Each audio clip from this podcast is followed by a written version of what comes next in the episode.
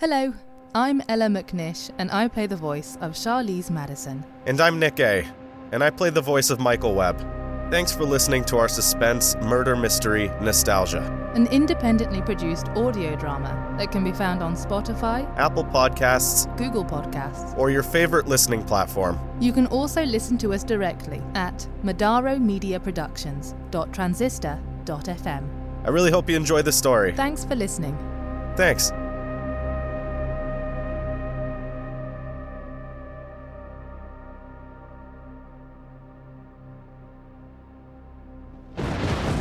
Qualia is the internal, subjective component of perception. A property as perceived or experienced by a person. defined by instances of Conscious conscious, experience. experience. Do you feel Do you see as I as see? I feel? Do you feel as I feel? you see as I see? Am I wrong or right? Was he wrong? I don't know. How true are the memories of better times When we remember that it's over, when we remember that it's over? we are who We we've are who become. we've become.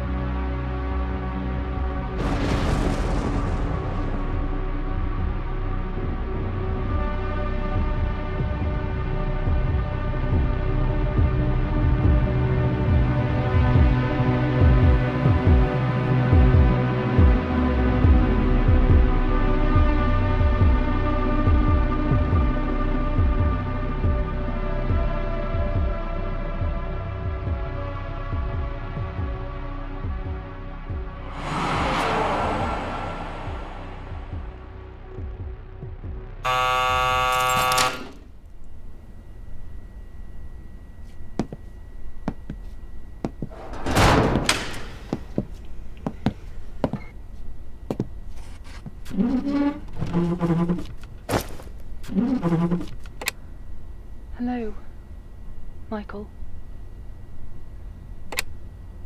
What can I do for you, Doc? I came to see how you're doing, despite the, uh, We're not doing that. They've allowed me to come and speak. Not your client anymore, Doc. You're not my client, I'm a murderer. but I'm still your friend. I know you feel betrayed, but who else is on your side? I don't need anyone on my side. Yes, you do. Why won't you let me help I don't you? need help. I know what I am. Michael, I know we haven't spoken in months, but please, talk to me. What can I do for you, Doc? You said you blacked out. You, you said it was different. How was it different? I said I don't remember. Michael, was different. It was raining, and I could hear each drop hit the ground like the ticking of a wristwatch. Passing cars sounded like waves breaking. I was laying on that bench under the overpass for God knows how long.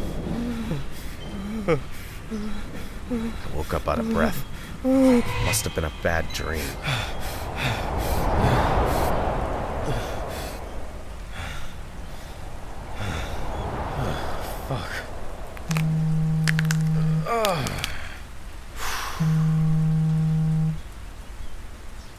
It was a cell phone vibrating. I've never owned one. Never cared to. So I left it alone. It was cold. So I zipped up my coat and started walking. I was nervous. Police were out, sirens howling like wolves warning threats nearby. It seemed like one of those nights. I noticed a diner down the street and thought they should be able to tell me where I was. But then Hey! Hey, you left this. I stopped, but there was no one around. Then, out of nowhere, some guy approached me with the phone in his hand. Your phone. It was on a bench when you got up. It's not my phone. You sure? I saw you using it yesterday. Yesterday? What do you mean you saw me? We're neighbors, well, so to speak. I'm in the room three doors down from you, at the sunset. The sunset rise.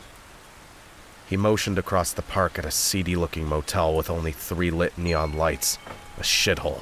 I was wondering why you're sleeping out here. But I know those beds aren't exactly much different from that bench. Am I right? I had no idea what he was talking about. I looked past him in time to see a couple prostitutes in front, handing what I imagine was money to some guy. No doubt he was a pimp with that getup. You know, you really should be more careful about where you leave something like that.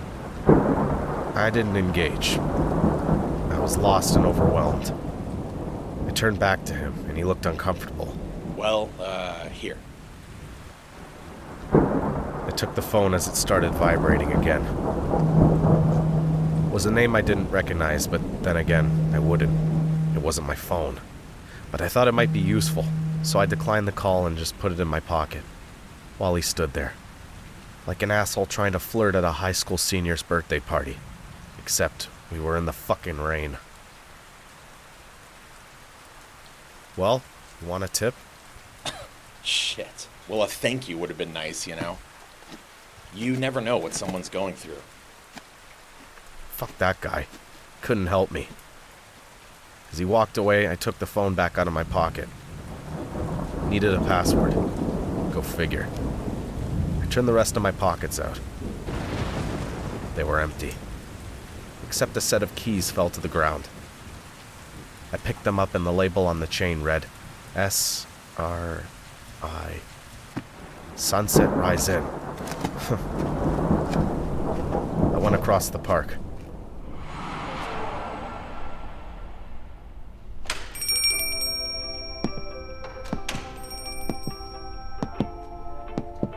The lobby smelled like sex and weed.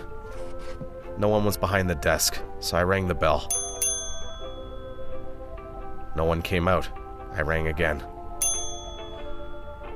Nothing.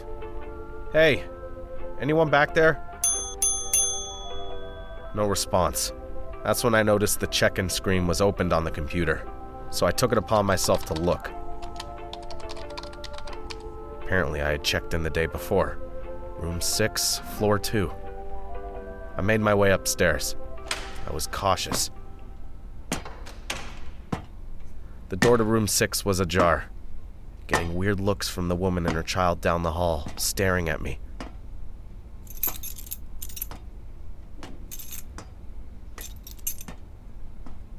I opened the door and was hit by a stench.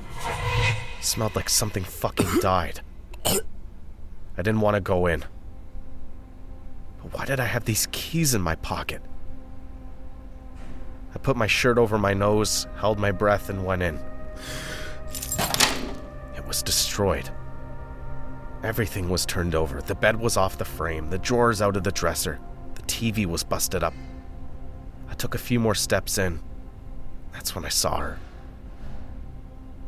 I checked to see if she was alive.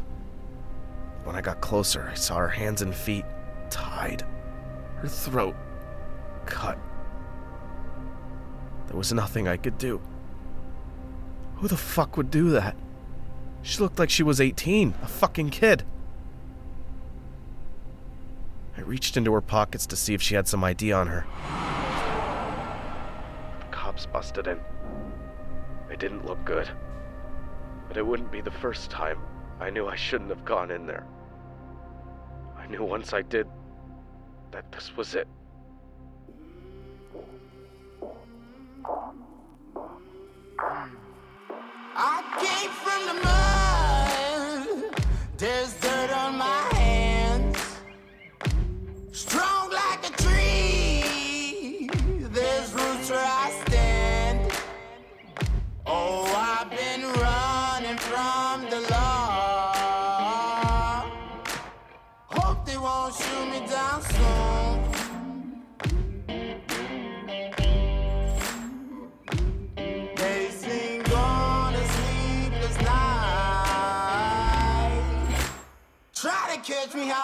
To catch